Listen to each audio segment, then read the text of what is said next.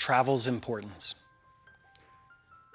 Some people put extreme value on travel, and others live their whole life without experiencing it. Personally, I've been traveling since I was born.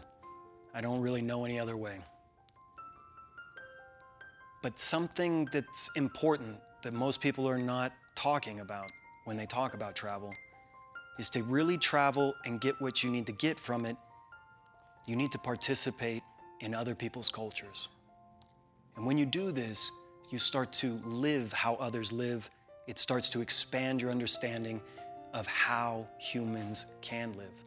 That you can live differently than you've been shown in your country of origin. This is important.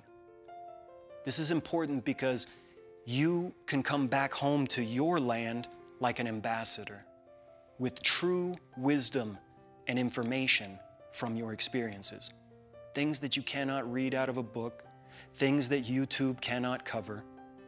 You have to taste, breathe, and feel the people of the land to actually know that these are just other humans just like you.